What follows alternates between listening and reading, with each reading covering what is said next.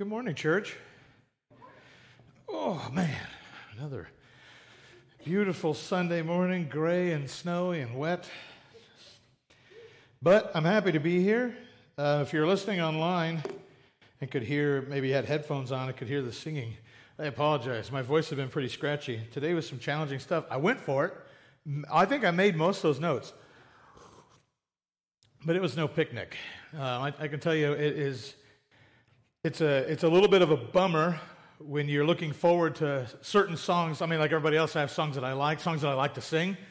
And then when you can't do it very well, it's doubly frustrating because uh, those, these don't always come up. And this isn't uh, some sort of a, a slight to Leah who chooses the songs. We shouldn't be singing the same stuff that I like every week. That doesn't make a lot of sense. But today, a couple of these songs are, are very special. So I did my best. I'm sure God is happy because uh, He puts up with a lot of things that are subpar from me and somehow make something happen with it. So I'm more thankful for that than anything.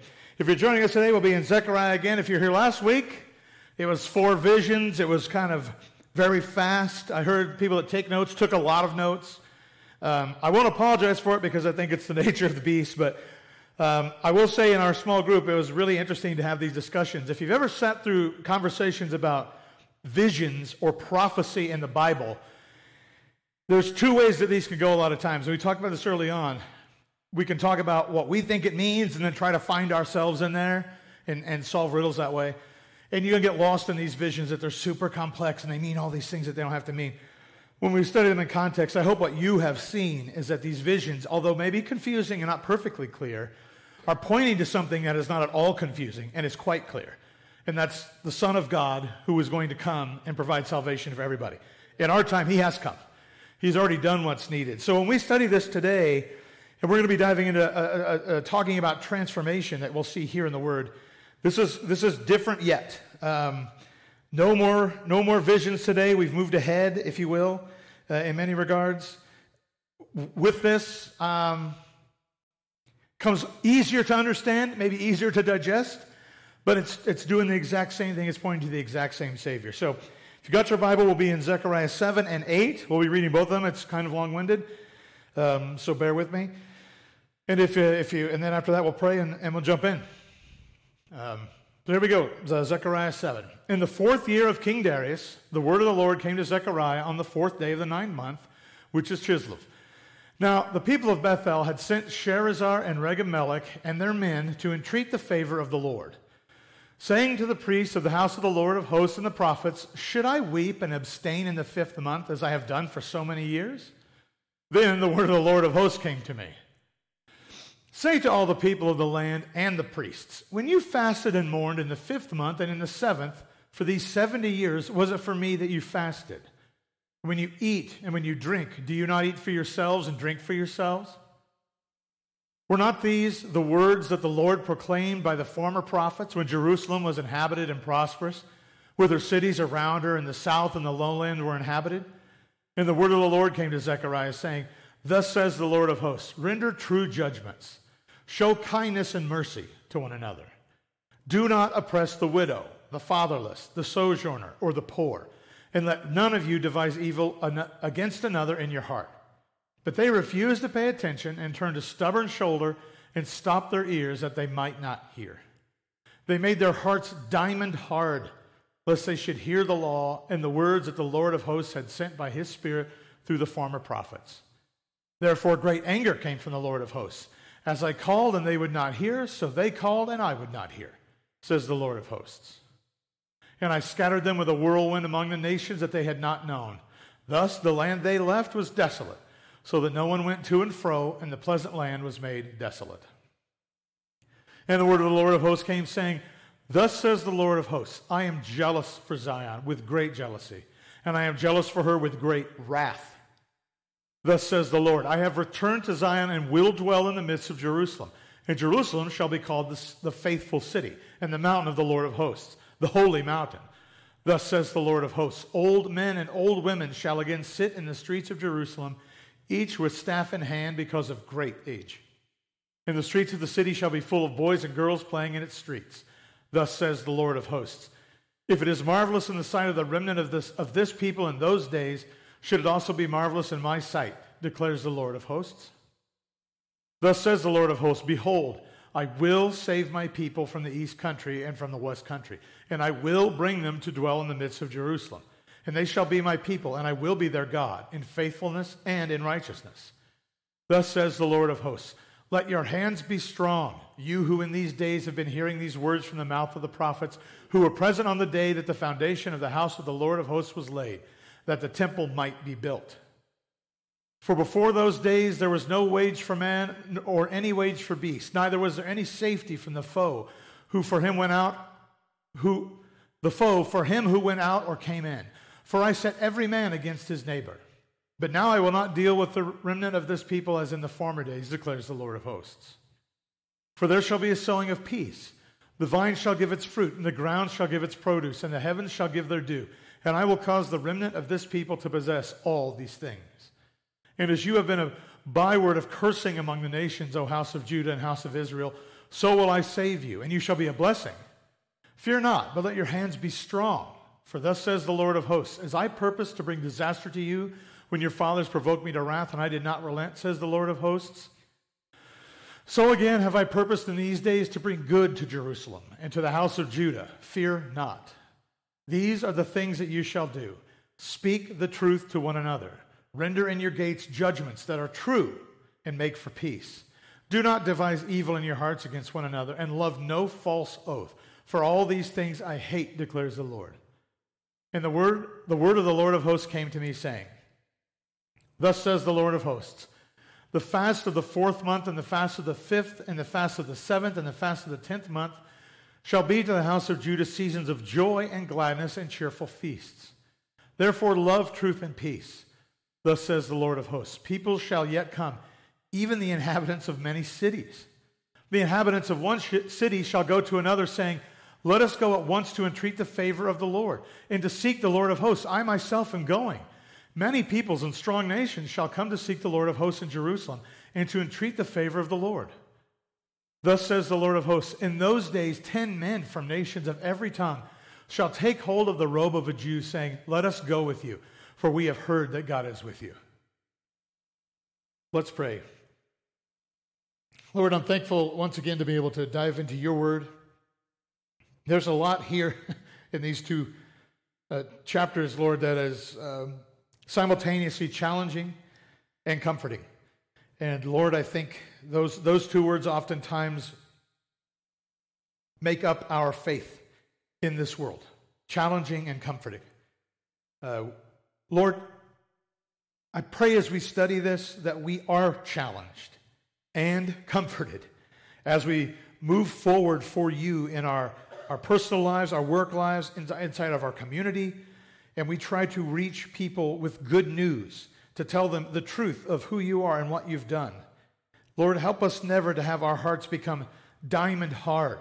Help us not to invest time in ignoring you, but rather to trust you deeper, study your word more, understand you more, Lord, as you transform us so that we may transform those around us through you. Thank you so much for these words. It's in your son's name I pray. Amen. Okay. so, beloved, it's been a minute. Not since we last gathered. I know that was just Sunday, or sooner, I guess, if you're here Wednesday. But chapter 7, there's a little bit of time between where we ended in the visions and where chapter 7 appears, roughly two years. And in this time, the temple rebuilding has begun. Um, there's a lot of overlap here between a lot of the books that we've been studying and where these prophets align with uh, Ezra and Nehemiah and all these folks. This is all happening about the same time. They're coming back from Babylon, there's different things happening. Basically, they're in the midst of rebuilding the temple when chapter 7 begins. It has the, the reconstruction has begun. And as they rebuild the temple, people are wondering can we be done? You know, you know, we've been doing all these things for all this time while we were in exile.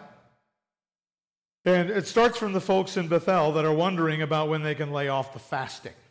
So, a little bit of a history lesson. There was a lot of, a lot of Jewish feasts and fasts and, and ceremonial events that happened. Four times a year they did this. And this was specifically a repentance, a group repentance for all the things that got them into exile to begin with the, the things that their forefathers did. Those, those people that sinned against God, that God has told them about here through prophecy. Your your, your fathers did this wrong, and that's why you were in exile. So they started doing this. Let's do some penitence. Let's gather up and officially say we're sorry by fasting four times a year. Now they've come back. Now the temple's being rebuilt. It seems like perhaps things are okay. To be fair, this is four times a year.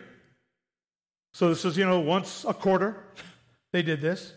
And clearly has become rote for them. They are just doing it because they've always done it. And when they ask if they could stop, God is quick to ask them why they were fasting and mourning to begin with. Why were you even doing it? what was the point? And you can imagine that they were taken aback by this. Well, what do you mean? We were told to do it. God's point here is that, well, if, if you were fasting because you were sorrowful about what your forefathers have done that led you into this situation, why would you suddenly no longer be sorry for that? What changed? They still did that. You've still been in exile. There's still people in exile. Why do you want to stop doing that? And he's not done reminding him. How about eating and drinking? So this will be the opposite of that. Who is that for? Right? So you're saying you're fasting for me. God has his doubts. But what about the feasts? Who's that for? Weren't you doing that just for yourselves because you were hungry? You're celebrating the good news. Look what we did. We've done this and we deserve it. God's reminding them that their fast should remind them of their past. The fast is a reminder that where they have come, what they have gone through and endured, why they aren't destroyed, is because God cares for them. They're, they should be in fast and prayer, in thankfulness for a merciful God, in mourning for the mistakes of the past, so that they are reminded not to repeat them. The, the purpose here is not just endless punishment, it's not designed to be punitive. They should desire this as a reminder to those. Why do we fast? So you can explain to your kids. Well, this is so that we are four times a year reminded not to forsake God, not to give up spending time in the Word and, and ignoring His law and, and adding our own things to it, and cheating and stealing from one another, and being generally lousy people while still calling ourselves people of God. When we do that, it makes God mad. Our fathers did that and made God so mad that when He said, If you keep doing it, I'm going to send you away, they snubbed their nose at Him and He sent them away. Let us never repeat that. That's why we fast. But they don't get that. Their feasting similarly, similarly should be a reminder of God's mercy. They're celebrating God's goodness. We, we, we are back, and that's wonderful. And the temple is being rebuilt, and that's wonderful. But here we see in these words God very, being very clear that it's not done yet. The, the verses we just studied, we read through the four pro, these, these four prophecies, and difficult to understand, but it ends with and, you know, if you abide by my commands, these can be yours, or something along those lines, right? It's, this isn't, I'm just going to do it. Doesn't matter what you do. God has desires for them, and their actions matter to God. Instead, all this is a chore designed to serve themselves. Fasting, we don't want to do anymore. We'll just, can we just replace it with feast? Is there something else we could do besides feigning that we're really sad because we're really not sad anymore? We deserve to be back here. We've earned it. We've done the hard work. Several of us bought all of our silver and gold and gave it to the. I mean, what do you want from us, God? And God's saying, uh, not silver and gold. I want you to put me in a proper place in your heart and in your mind. Then things will be different. But until then, you're still trying to buy your way back into happiness. So, you want to know what I want you to do? Let's keep it simple. This is the word of the Lord to these folks. Render true, true judgments, show kindness and mercy, do not oppress, well, anyone. There's a long list there, but it basically encompasses everybody. And do not devise evil against another in your heart.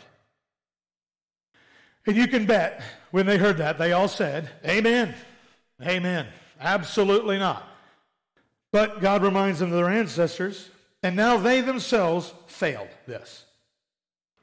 You think you've gotten away with it? You think, oh, well, he didn't, you know, if they didn't know that I cheated them in the scales, then maybe God doesn't know either. No, God does know. And He's concerned at what would draw you to cheating those whom are inside your community, much less dealing with the Gentiles that are outside the community. Right? You're, you're mimicking their bad behavior when the people would come and cheat the Jewish people out of things. That made them very mad. But ironically, they've begun to do the very same thing to one another. And God doesn't give them a free pass here. This is active failure. This isn't ignorance. There's a saying I remember hearing as a young man that ignorance is not a defense. That sticks in my head all the time. If I'm driving down the road and I don't see a speed limit sign, and so I go 100 miles an hour and I get pulled over, and the officer says, This is a 55 zone. And I say, Well, I didn't see a sign. He's going to say, I don't care. Ignorance is not a defense. It's on you, incumbent on you as the driver, to know the speed limit in this area before you choose to go faster. Well, that's not fair. I didn't know. Why didn't somebody tell me? Not our job. Now, the beauty here is God did tell them. they knew the speed limit, it was well posted. And like me, they put their foot down and just went as fast as they wanted to. Well, I like the way the engine sounds, God. That's why I did it. Don't care. Don't speed. Well, I can't believe you write me a ticket There's nobody out here. It's dark. It's late. Whatever. A million excuses. And they've got it. But they are choosing to do the things they're doing. They're not stumbling into it. They're not unawares. Now, we could say, I don't really even remember why we're fasting to begin with. Yeah, well, that's failure of, uh, to explain what's going on. You didn't talk to anybody. I know there's plenty of kids, and uh, obviously, I, I hope that Emma is not one of those that are going to church and have no idea why they're there. If this sounds foreign or crazy, it's not. Right now, there's a whole bunch of people that are in church that have no idea what they're doing there. It's just like this. When can I stop going to church? When I go to college? Can I stop then? Well, if you can't find a church, good, I'm done. Finally, finally, I'm done. I've got my temple built. I'm out of here. This is not very foreign or very distant. This is right here today. In a world where we have become the temple and we don't construct a big building anymore, there's a lot of half finished temples that are done doing the work. Can we be done? I'm so tired of going. When Emma comes and she serves in the booth and she does this diligently and she'll have her own walk with the Lord. But when we come here and we serve as a family, I want her to know, and I pray that she knows, that this is not about us. It's not about punching a ticket. It's not about doing good works and looking like a good person. It's about serving God and learning about his character. It's about when you, she goes up there and she moves those slides back and forth. When I stand here and preach, when James sings, when we serve, it's because God is glorious and deserves any inkling of glory that would come my way goes to him. Everything that's ever been invested into me comes from God. I give it back to him fully. When this is, comes and goes, or she goes to college, she's somewhere else, and she's sitting in a room, she ought not think, well, I'm finally done with church. No, it's just begun. Now I've got my temple started. Mom and dad help me. My local church helped me, but now I'm going over here. And what am I going to do with it? Hopefully, not abandon it. Church, know that these Jews that are asking this question, if you're thinking you're rolling your eyes, there's probably somebody sitting within 15 feet of you that's asking this very same question right now. And this, it still doesn't sit well with the Lord. In the past, He scattered them and perished their homes. That's exactly what he's reminding them. I have taken on your behalf for my glory drastic actions. Drastic actions. Remember what I did. Then we have chapter 8. But God. Chapter 8 is where we see him describing, God describing these transformations and the way that he's doing this. In God's economy, you know, we're, reading Romans 12, and I don't want to take any of this out of context. We were talking before, and, and Lee was at a, a seminar this weekend for women, and the verse, the chapter was Romans 12. Romans 12 is a very close subject matter to what this is not ironic. This is intrinsically beautiful. That she's just been studying about transformation, and I'm preaching a sermon about transformation. We didn't coordinate that, but it is what it is because lo and behold, when you talk about things like regeneration, transformation, sanctification, repentance, salvation, those themes are very, very common. Very common for good reason. God explains this reason his righteous, great, wrathful jealousy for his people. That's the reason. God says, You're mine, and you better act like it. And when you don't, it makes me mad. Now, if you're a parent or if you ever cared for children, you should be able to relate to this. When your kids start doing things that are very frustrating to you, and you say things like, You knew better. I taught you better. I raised you better than that. Why do we feel that way? It's, it's because we are slightly embarrassed. We think everyone's going to look at us and think poorly of us because our kids are doing this, that, and the other. So we don't want them to do that. That is not righteous, great, wrathful jealousy. It's great and it's perhaps wrathful, but it's usually prideful. I don't want to look bad because of my kids. God does not have this problem. Mean, we might think we can, we can pull the wool over the world's eyes, but God's made it very clear that what the world thinks of me, I know what they think of me, and it's dirt. You guys need to be convincing them otherwise, and when you don't, I'm upset at you. Not because, oh no, they think poorly of me. I know better. I know you could do better. I've told you the rules. You need to trust me. You need to stop fleeing from me. You need to stop doing all this stuff, but you don't. And God's jealous heart then is his same jealous heart now. He desires them then with perfect jealousy. They were his people. You're mine.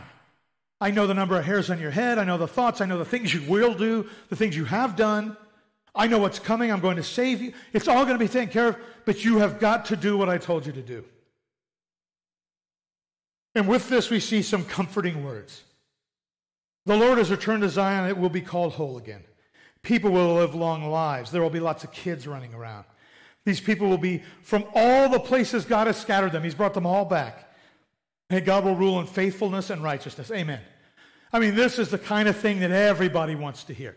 Even people that don't believe in God, don't know who Jesus Christ is. If you talk about a situation in a world, a city that's peaceful, with older folks and younger folks all living together, people from all over the place brought together, living in peace, and God ruling in faithfulness and righteousness.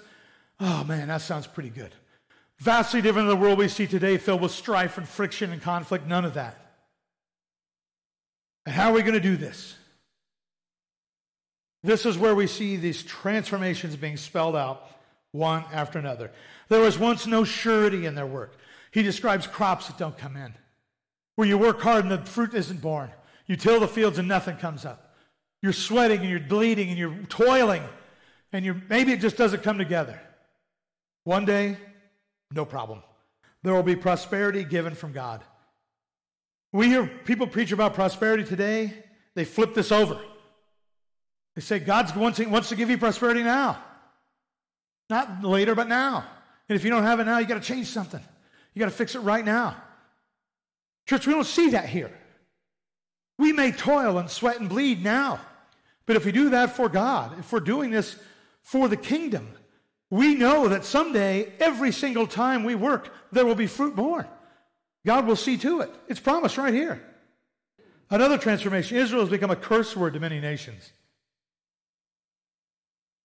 Now, this is because they were rolled over by other countries all the time. There's some jokes that are always made, like um, where you take somebody's name after they screw up something. Like uh, if somebody was, let's say, like driving a tractor or a mower and they rolled it over. The next person that gets on the mower, if that person was me, the next person gets on the mower, you'll say something like, hey, careful, don't crisp that mower. Because, uh, you know, it's bad if you do that. It costs a lot of money. Ooh, he crisped it real bad coming around that corner. That's basically what this is, right? If you got Israel, that was your entire nation got sacked and plundered and left for dead. So you didn't want that. They used it as a curse. May you get Israel if you say that again to me. Oh, how dare you say that to me? How dare you curse me with that name? But that's the hint here. Your, Israel's name has been a curse because of their standing in the world. If you remember back to some of our, some of our earlier uh, reading here through these uh, minor prophets, there was this talk about, you know, these, uh, these horses and they're standing in the, nothing's happening, and they're like, well, the world's at peace, but God's not happy with the peace. Yeah, we've plundered Israel and put them at peace. We've shackled them to the ground and taken them prisoner, but there's no war anymore, as far as we're concerned. That's not the case here. Soon, what we see is they're going to become a blessing to all nations. God's changing a curse into a blessing. People will say Israel and be like, oh, if only we could be like Israel. It's that place where all those people live in peace and God's in control, and we just, that'd be so great. In the past, we've seen the Lord has purposed disaster when he was provoked. Right? You test the Lord, you lose. But soon we see the Lord bringing good to Jerusalem. Now, when we read these transformations, when we read them, we know how the, the Bible unfolds. We know that what we're seeing is a larger scale transformation, where the curse of the law for instance, becomes the blessing of salvation. through the work of Christ. God's hinting at that. But he's also talking right then and there if they would just do what they need to do. The simple things that God's asked of them. Now we know the Ten Commandments. Here we just see him bringing up four things. Do these four and I will prosper you. They will not do them. God does require them to do this. But the reason for this is not, it's not just arbitrary. Throughout all these transformations, there is a call to action. What needs to be done? There is work, things to do. They got to rebuild the temple. They got to treat each other fairly. They got to treat other people fairly, sojourners and other people. Oh, well, well, you know, we try our best, but we're so busy and tired. Yeah, yeah, yeah, I know. That's how it's going to be. It's hard work following God. Say that again. It is hard work following God, but it is worth it. The other side of not following God is way, way worse than the difficulty of the work. To be clear, the work is not earning them the blessings per se. You can read this over and over. It's not, in order to do this, you, you must do this. Your hard effort has earned you my favor. Their effort and their work should be born of an appreciation, a mind, a heart condition that God is who He said He was. I love the Lord. I will do this for the Lord because He commands it. My work is born of my faith, not the other way around. Their work enables the blessings to happen as God decrees. God said, Build the temple, and I will bless you. But remember, it started with God saying. it's not dead silence, and they're just out there saying, Let's try a temple. Anybody else have any other ideas? God's saying nothing. And then the temple began. It's like, Hey, good job. That was it. It was the temple, like you were solving a mystery. This is no mystery. God is being very clear with what he needs them to do. He wants the temple rebuilt. He wants them to start following the protocol. He wants things to be done a very specific way. We might ask ourselves, why? Didn't we, haven't we been through this a time or two? You know, when's God to learn? Well, believe me, God knows. And what he's trying to prove to them is that you will never learn. The same exact call speak truth, judge truthfully, do not devise evil, and love no false oath. And then we see a final reminder. And this guy is born from their very first question. All the way back at the beginning of chapter 7. What about this fasting? They will transform into feasts, right? You can eventually replace the fasting as a reminder of the sorrow you feel, the guilt and the shame of your ancestors and your current actions, those will be replaced with feasts celebrating not your goodness, but the goodness of the Lord. This is not arbitrarily timed. This isn't just whenever, whenever we've done it. Right? We'll see here, and he, describes soon people will be coming from everywhere. They will all be seeking the Lord in Jerusalem. Now, you can imagine that in our world, we're like, that sounds great. And they're telling me, like, what? What are you talking about everywhere? We're kind of a joke of a nation. We're, the, we're, we're a curse in their mouths. Why would they be coming here at all? Well, obviously, God's talking about something that has not yet happened in their world, right? A world that we see today, that we understand today, would have been foreign to them. Those fasts turning into feasts, TBD. But what God describes as worldwide transformations. Ten men, it says in here. Says ten men will come from every nation. Ten men is kind of a, a Jewish cultural term, just meaning many men. Like when we say 70 times seven was like infinite, right? That's just the way things work. So when they say ten men from a nation, that just means many men. So many men from every nation and every tongue. And it says they will take hold of the robe of a Jew. I put that in quotes let us go with you, for we have heard that God, God is with you. Does that sound familiar? There's some hints about this, right? We talk about, oh, it's foreshadowing. Hey, you know, that kind of connects to Jesus. It absolutely connects to Jesus.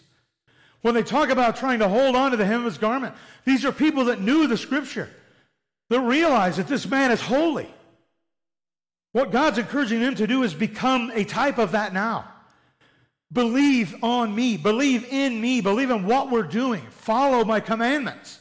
And this can start to happen right away. People will be curious about what's going on today. What's going on? How's, how are they doing this? I, I really want to go. I really want to be there. I want to be a part of that. Now, we know when Christ comes, there's going to be a Jew, Jesus Christ, the Jew, that actually upheld the law and saves all mankind. That's the robe you really want to hold on to. But if you grab my robe, Chris's robe, I better be taking you to Christ. That's my job. That's what he wants them to do. They just can't do it. That's all right. Because the four points we'll talk about today is what God transforms. If you're hearing these words today and you're thinking, oh, I've tried this a million times, I can't do it. I've tried to change. I've been through a million things. I've read all these books. I've gone to sessions and counseling and this and the other, and I'm just stuck. I'm stuck where I'm stuck. It ain't going to happen. I, I know exactly how these people feel. Just keep screwing up over and over and over and over and over again. I got good news for you. It's not something you're going to do. God transforms mourning to celebration.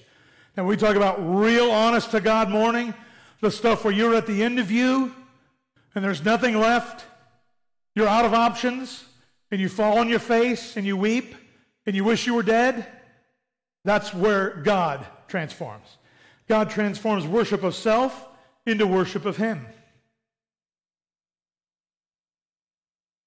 God transforms religion into relationship. And finally, God transforms sacrifice into salvation. So when it comes to mourning, the celebration, I mean, the world is not getting happier, uh, at least in my opinion. Looking at the world around us, I feel like we are slipping away into people being sadder more often, trying to figure out something that will bring joy, sustaining joy. Try everything love, sex, drugs, money, jobs, power. Everybody is sad. I remember as a young man, before I'd grown up a bit, hearing about really, really rich, famous rock stars killing themselves, movie stars committing suicide, thinking, what on earth? I mean, they got everything fame and fortune. So many people love them. Why? The world will tell you, well, that's a chemical issue and there's all kinds of things. I'm not going to discount any of that. I'm not here. I'm not a doctor. I'm not trying to get into that space. But I can tell you one thing that's preeminent in those cases. It's people that have reached a pinnacle that the rest of the world thinks will be absolute happiness, and they have found it to be isolated and lonely and dark and terrifying, crushing. The world is not getting happier.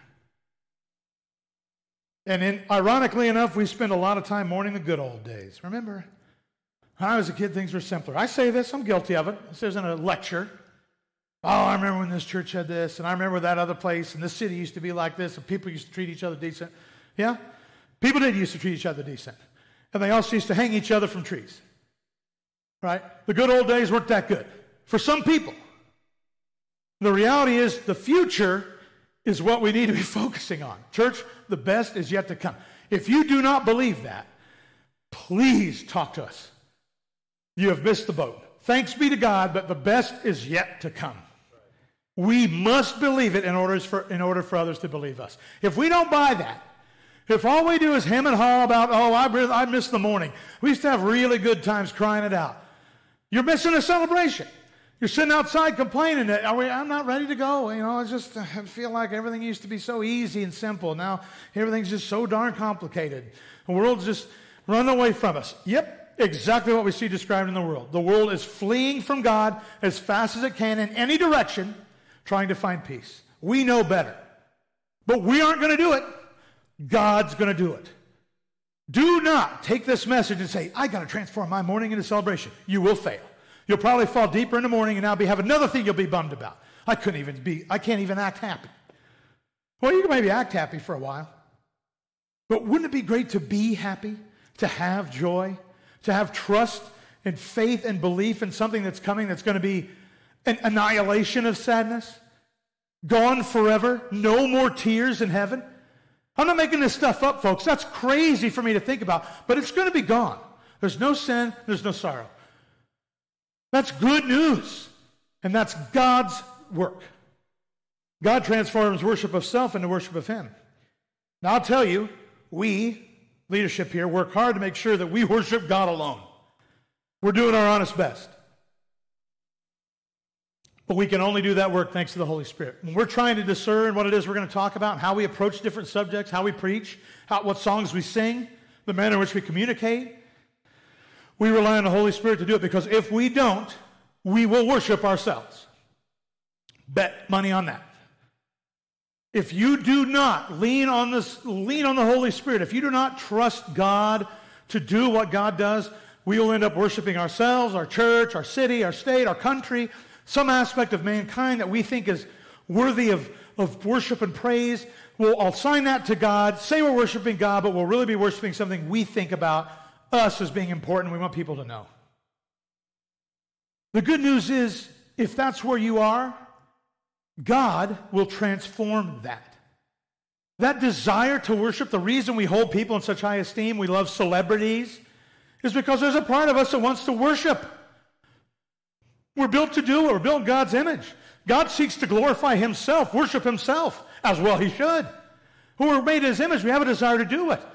But we hate God, so we put everything else in its place to try to worship it. Nature, family, ancestors, you name it, buildings, high towers, low holes. How about the sea? It's very big. Look how deep. The, what, what are we pointing at today? Oh, the sun turned a weird color. Let's worship it. This is human history. Find something and worship it. We're out of things. They worshiped everything. Nothing changed. So worship me. I got a promise. Watch this. You know, I can make my uh, I can make my finger disappear. Well, hey, I worship that guy. Boom. He's, a, he's he knows something. He's close to God. Endlessly. That's where we find ourselves. And what God says is, I'm not going to destroy and annihilate that and bring it about again. I'm going to transform that. What you used to do in that regard, when you get when you're when you're following me, when I'm changing your life, I'll take it where it needs to go. I'll instill it in you. I can tell you how I can't uh, rather I can't tell you how comforting I how comforting I find it that I cannot adequately worship God without God's help. I have no secret sauce. There's no special words. There's no chant or decree that we do as elders that allow us to somehow preach the Word of God rightly. I'm relying on the Holy Spirit, the correction from others. If I get up here and say something that's wrong, which will and probably has happened, someone can come up and say, that's not right. I believe it says this, let's pray about it. You know, you're right. I, I should, I'll say something. That that's not right. It's the Holy Spirit working through me that does anything good from this pulpit.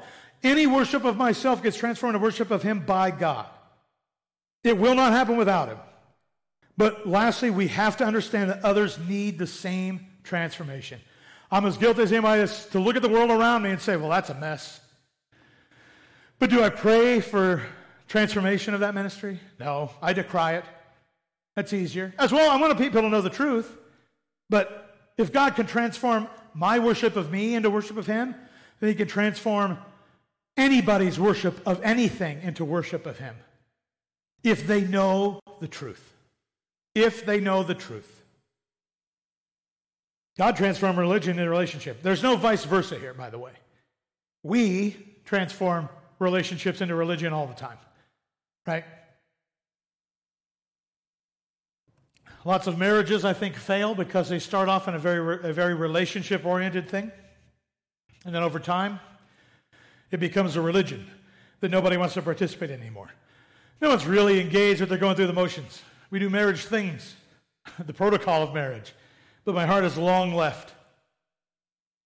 The good news is if what you've got today is a religion, if you're sitting here like these Jews were in this church, hearing my voice in some other place, and you're going through the motions, you show up every Sunday and you put your suit on, I was listening to the radio the other day, and Easy Like Sunday Morning came on, and I always chuckle to myself. There's a, a long-standing joke that, you know, that whoever wrote that song didn't take kids to church on a Sunday morning, right? But like this notion of like, yeah, man, like that's it, it's a. Uh, my Sunday mornings are easy. I, I mean, they're, it's a lot of work, but it's I'm done. Bing bang, did it again. I've been coming to this church for 20 years. I serve on a, a committee every three years when my name comes up in the committee lottery. I'm doing the work. I'm doing the work. Who's Jesus? He's, the, uh, he's my boss. My boss is a carpenter.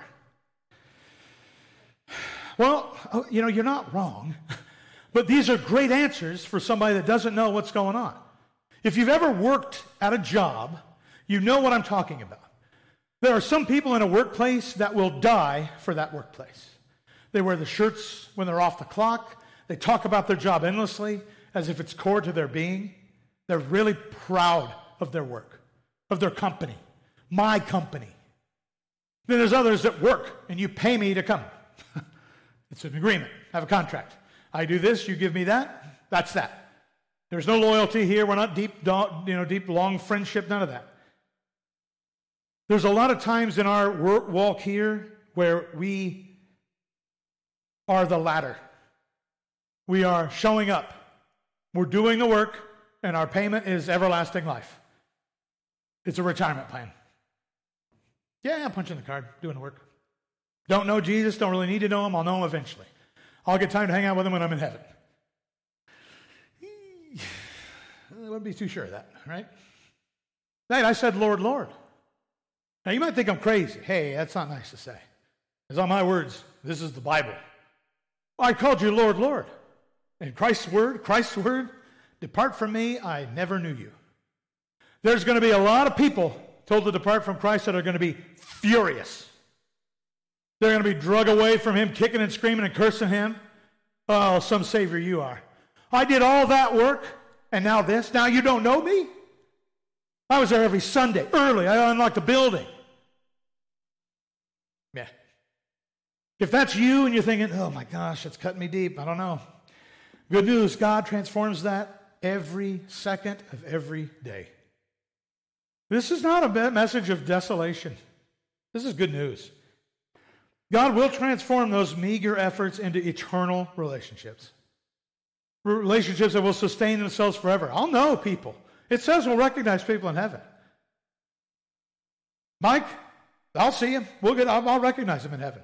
We're going to talk about this for all eternity. All of you here. If you're in, you're in. I can't wait to see you up there. We can talk about that. We can joke about this day. Remember when you said we were going to say hey? Look, we're saying hey. I know, it's so cool. This is a promise from God, and we rely on it. Not me. Not you. I'm not saying bootstrap it. Oh, just working. Well, work harder. No. Find who Jesus Christ is and devote your hard work into that relationship. Watch it blossom. You might find that suddenly you're still coming to church and opening the doors up, but you're doing it for a different reason now. Now you're not doing it so you can get into heaven. You're doing it because you're starting to grasp the sacrifice. And that's the last point. God transforms sacrifice into salvation. Anybody have a story of sacrifice that leads to salvation? Anybody have a story of somebody, anybody, not you necessarily, of a sacrifice, what we in the world would definitely consider a sacrifice, leading to other people coming to know Jesus? I do. I probably know 25 of them. Now, to be clear, there's one sacrifice that saved us all, and that was Jesus Christ. So, me laying down my life for another, that is a sacrifice, but it's not a sacrifice that leads directly to salvation.